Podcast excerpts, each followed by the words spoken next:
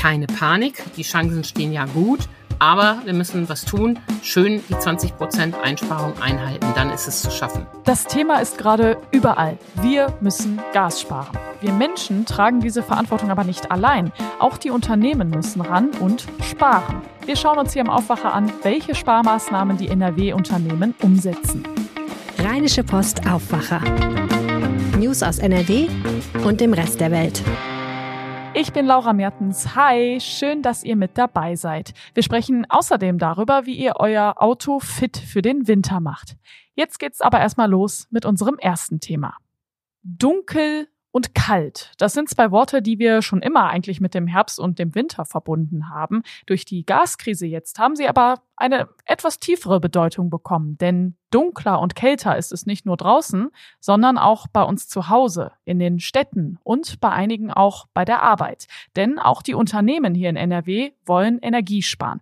Antje Höning, die Leiterin des RP Wirtschaftsressorts, hat recherchiert, wie sie das machen. Hallo Antje. Hallo Laura. Ganz konkret, wie bereiten sich die Unternehmen auf diese kalten Monate jetzt vor? Die Unternehmen in NRW haben ganz schön was vor, um ihren Beitrag zur Energieeinsparung zu leisten. Allen voran der Düsseldorfer Energiekonzern Uniper. Der will nun die Hälfte seiner Büroflächen in Düsseldorf in den Winterschlaf schicken und dort die Temperaturen auf 14 Grad senken. Da ist kein Licht mehr an, kein Computer, da wird nicht mehr geputzt. Das geht da jetzt in den Winterschlaf. Damit will man mit gutem Beispiel vorangehen. Uniper wird ja vom Staat mit Milliarden gestützt und seinen Beitrag zur Energieeinsparung leisten. Aber auch andere Konzerne wie E.ON ähm, machen Ähnliches. E.ON will an allen Standorten im Schnitt 20 Prozent einsparen. In Essen, wo ja die Zentrale von E.ON ist, gar 25 Prozent der Energie einsparen. Jede Kilowattstunde zählt, sagen die Sprecher von E.ON, und das will man entsprechend umsetzen. Logos sollen auch nicht mehr an sein. Das hört sich ja jetzt erstmal ganz gut an. Mal so dein Eindruck, wie viel bringt das denn? Oder auch wirklich ganz spitz formuliert, ist das denn jetzt genug? Also da ein paar Logos auszuschalten, bei ein paar Räumen halt das Licht auszulassen und Temperatur runterzudrehen. Reicht das? Naja, das ist ja das, was die Unternehmen äh, bei ihren Verwaltungsstandorten machen. Und die Bundesnetzagentur sagt ja, wir müssen insgesamt alle 20 Prozent sparen. Und wenn E.ON da die Latte genauso hoch legt, ist das ja prima. Die großen Verbraucher in der Industrie sind natürlich die Produktion, sind die Chemiebetriebe. Da kann man ja nicht einfach sparen. Da gehen die Unternehmen ja ein bisschen anders vor. Henkel und Ivonik etwa rüsten ihr Gaskraftwerk auf Kohle um, was ja auch sehr gut ist.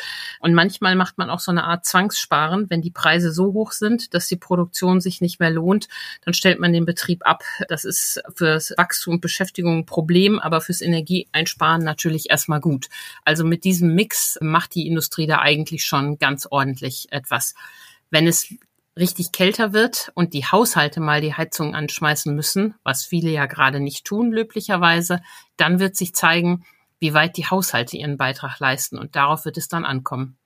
Einige Unternehmen, die haben ja mittlerweile auch Homeoffice fest in die Arbeitsverträge eingebaut. Das ist ja so ein bisschen so ein Überbleibsel von Corona. Jetzt könnte das aber auch zum Instrument fürs Energiesparen werden. Du hast ja gerade von so einem Mix gesprochen. Das könnte so ein Bestandteil sein. Der Bund hatte ja zuletzt die Idee, dass Wirtschaft und Verwaltung zwischen Weihnachten und Neujahr verpflichtend Homeoffice machen sollen. Was ist denn jetzt daraus geworden? Wird das so kommen? Eine gute Frage. Da scheint mir Wirtschaftsminister Habeck den Mund etwas vollgenommen zu haben. Er hatte im Juli ja angekündigt, dass zwischen Weihnachten und Neujahr Homeoffice in Verwaltung und Wirtschaft, wo immer möglich, gelten soll und dass es dazu Gespräche mit den Sozialpartnern geben soll. So richtig weiß man aber nicht, was bei diesen Gesprächen läuft. Keiner kann da recht was zu sagen. Also das scheint mir eine schnelle Ankündigung gewesen zu sein. Ich habe auch die Chefin des Deutschen Gewerkschaftsbundes Frau Fahimi gefragt, was sie denn eigentlich davon hält. Und die macht einen klaren Punkt.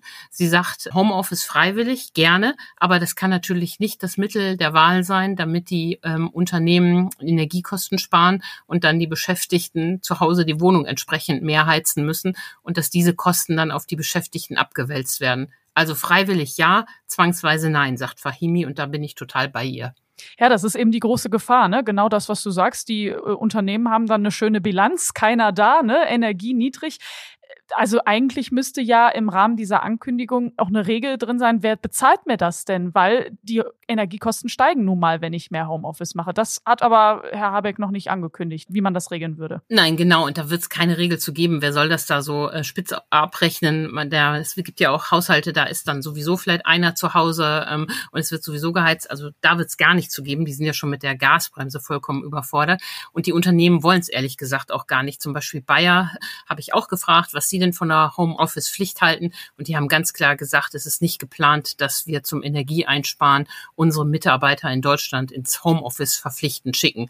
Freiwillig ja, da gibt's ja auch überall klare Regeln, aber so nicht. Also das scheint mir ein Schnellschuss von Herrn Habeck gewesen zu sein wenn wir nicht in den nächsten Wochen noch eines Besseren belehrt werden.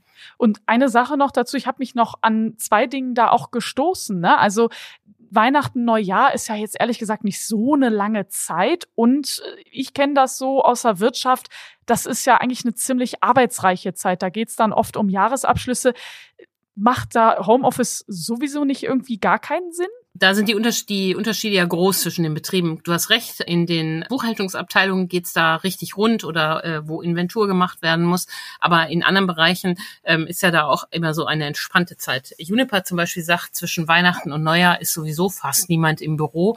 Da gibt's ganz wenige, die aus technischen Gründen die Zentrale im Düsseldorfer Medienhafen nutzen müssen, weil bestimmte Tätigkeiten da nur vor Ort gemacht werden können da seien sowieso viele in Ferien oder könnten das von zu Hause erledigen.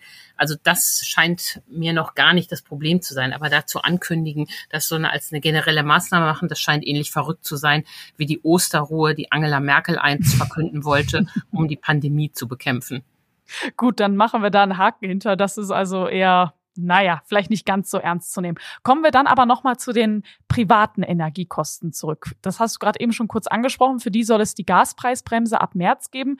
Kanzler Scholz hat sich jetzt aber nochmal so ein bisschen hervorgetan und gesagt, na, vielleicht können wir das ja schon ab Januar durchboxen. Ich habe nur so überlegt vor dem Hintergrund, dass wir dann wirklich noch mittendrin in der Heizperiode auch sind. Denkst du, er hat da eine Chance mit, das jetzt nach vorne zu ziehen? Also für mich ist das Ausdruck des chaotischen Management der Bundesregierung. Die Gaskommission hat ja vorgeschlagen äh, im März und dann soll es im Dezember erstmal eine Abschlagzahlung geben. Jetzt sagen die Vermieter schon, Abschlagzahlung im Dezember können wir gar nicht den Mietern zukommen lassen, alles zu kurzfristig. Die Stadtwerke wissen gar nicht recht, wie sie das tun sollen. Und jetzt sagt Olaf Scholz auf einmal, im Januar sollte es doch schon die Preisbremse geben. Das ist in zehn Wochen. Also die Regierung muss endlich aufhören zu reden. Sie muss jetzt handeln. Wir haben da viel zu viel Zeit schon ins Land gehen lassen. Ich sehe ja den Punkt. Im Dezember werden die Leute entlastet. Dann kommen zwei harte Monate, Januar und Februar. Und im März greift dann die Bremse. Das war ja schon eine merkwürdige Konstruktion. Also die Bundesregierung muss jetzt schnell sagen, wie sie diese Gasbremse, von der ich ja nebenbei gesagt gar nichts halte, aber wie sie diese Gasbremse dann umsetzen will.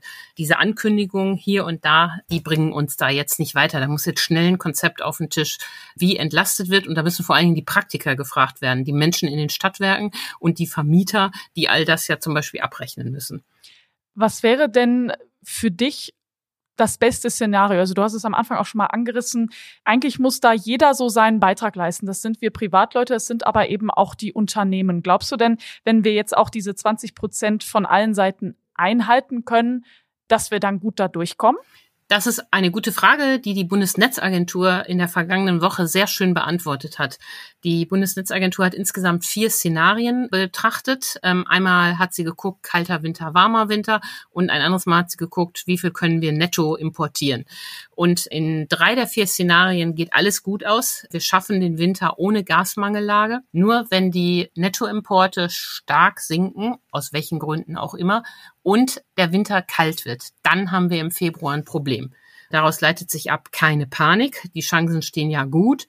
Aber wir müssen was tun. Schön die 20 Prozent Einsparung einhalten. Dann ist es zu schaffen. Danke dir, Antje. Vielen Dank. Dieser Podcast ist für euch kostenlos. Wenn ihr ihn mögt, unterstützt uns doch gern mit einem RP Plus Abo. Für weniger als 35 Euro im Jahr bekommt ihr den Premium Zugang auf RP Online und macht damit eben auch diesen Podcast möglich. Das Angebot findet ihr auf rp-online.de slash Aufwacher-Abo.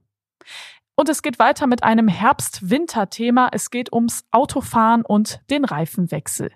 Wie heißt es so schön, von O bis O, Ostern bis Oktober. Jetzt ist es also Zeit für den Reifenwechsel. Fragen dazu jetzt an Thomas Müther, der Sprecher des ADAC Nordrhein.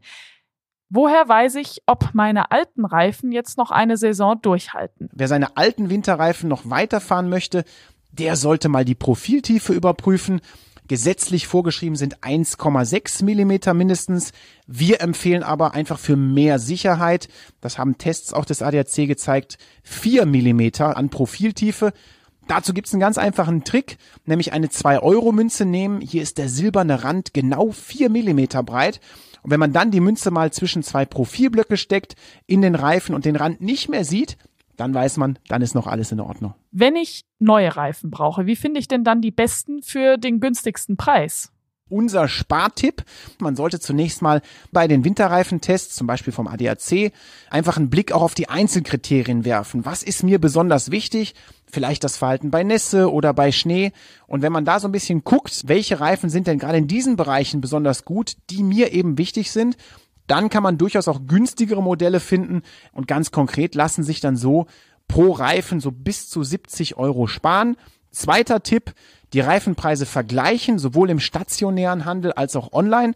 Ähm, das ist ganz wichtig. Natürlich beachten, ähm, was die Montagekosten betrifft, auch Versandkosten, das muss man so ein bisschen mit einbeziehen und ähm, dann einfach gucken, wo man am Ende den günstigsten Reifen bekommt. Ja, und was taugen eigentlich Ganzjahresreifen? Ist das eine gute Alternative? Hier kommt es dann wieder auf das persönliche Fahrprofil an. Also für Autofahrerinnen und Autofahrer die vielleicht nicht in den Skiurlaub fahren oder in die Berge möchten ähm, und die vielleicht bei einem plötzlichen Wintereinbruch dann das Auto auch mal stehen lassen können, im Homeoffice arbeiten können, da sind Ganzjahresreifen durchaus eine günstigere Option.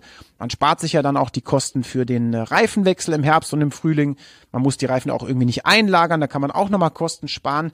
Und jetzt kommt das Aber diese Alljahresreifen, die sind trotz stark verbesserter Fahreigenschaften immer noch ein Kompromiss zwischen einem guten Winter- und Sommerreifen. Das muss man bedenken und dann entscheiden, tut's auch ein Ganzjahresreifen oder brauche ich nicht doch einen Winterreifen. Worauf sollte ich denn noch achten bei meinem Auto, wenn der Winter kommt? Ja, Reifenwechsel ist natürlich ein wichtiges Thema jetzt äh, in Richtung Herbst und Winter. Auch das Fahrzeug gründlich zu reinigen, das steht äh, zum Herbstbeginn an und eben auch eine Kontrolle der Flüssigkeiten. Das bedeutet, äh, für die Scheibenwaschanlage sollte man mal gucken, dass man das Ganze auffüllt. Optimal ist da eine Mischung aus Scheibenreiniger und Frostschutz. Beim Frostschutz ein bisschen darauf achten, mindestens bis minus 15 Grad. Dann ist man auf der sicheren Seite. Auch den Kühlflüssigkeitsstand kann man mal kontrollieren und den Ölstand, den sollte man auch regelmäßig prüfen. Ja, wenn man jetzt sagt, Mensch, das ist mir alles irgendwie zu viel, ähm, ich weiß auch nicht so richtig, dann hat man immer noch die Möglichkeit, zum Beispiel beim ADAC oder auch bei einer Werkstatt so einen Herbst- oder Wintercheck zu machen. Das ist gar nicht so teuer und dann machen das die Technikexperten für einen. Ganz herzlichen Dank, Thomas Müther vom ADAC. Sehr gerne. In den kommenden Tagen sprechen wir nochmal über das Thema. Dann erfahrt ihr, was ihr gegen beschlagene Scheiben machen könnt. Und jetzt kommt der Nachrichtenüberblick für euch. Die britische Tory-Partei sucht nach einer neuen Führung. Heute in einer Woche soll außerdem feststehen, wer neuer Premierminister oder neue Premierministerin wird. Die bisherige Premierministerin Liz Truss war nach gerade einmal 45 Tagen im Amt zurückgetreten. Die Bundesverteidigungsministerin Christine Lambrecht besucht heute die Bundeswehr. Sie schaut sich dort das Kommando Spezialkräfte kurz KSK an. Bei dem Treffen will sich die Ministerin ein Bild machen, inwieweit ihr Reformpaket schon umgesetzt werden konnte. In Berlin findet heute das deutsch-ukrainische Wirtschaftsforum Rebuild Ukraine statt. Der Deutsche Industrie- und Handelskammertag will gemeinsam mit der deutsch-ukrainischen Industrie- und Handelskammer Konzepte zum Wiederaufbau des Landes erarbeiten. Zu Gast sind der deutsche Kanzler, der deutsche Wirtschaftsminister und die deutsche Entwicklungsministerin. Aus der Ukraine sind der Premierminister und die Wirtschaftsministerin angereist. Nach dem tödlichen Unfall auf der A40 bei Bochum steht fest, dass die Falschfahrerin, die den Unfall verursacht hat, absichtlich entgegen der Fahrtrichtung gefahren ist. Offenbar hat sie auf der Autobahn gewendet. Bei dem Unfall ist die Falschfahrerin selbst und eine weitere Person getötet worden. Mitte dieser Woche soll ihre Leiche obduziert werden. Wenn euch dieser Podcast gefällt, dann lasst uns gern ein Abo da. Bei Spotify zum Beispiel müsst ihr einfach nur nach Aufwacher suchen und dann auf Folgen drücken. Dann verpasst ihr auch keine neue Folge mehr von uns. Danke. Wir schauen auf das Wetter. Die Woche startet mit vielen Wolken, örtlich Schauer und auch einzelne Gewitter sind drin. Dazu gibt es 18 bis 21 Grad und teilweise starke Windböen. Morgen geht es erstmal so weiter. Es lockert dann aber im Verlauf des Tages auf und bleibt trocken bei 16 bis 19 Grad. Das war der Aufwacher vom Montag, dem 24. Oktober mit Laura Mertens. Habt einen guten Start in die Woche. Ciao! Mehr Nachrichten aus NRW gibt's jederzeit auf RP Online. rp-online.de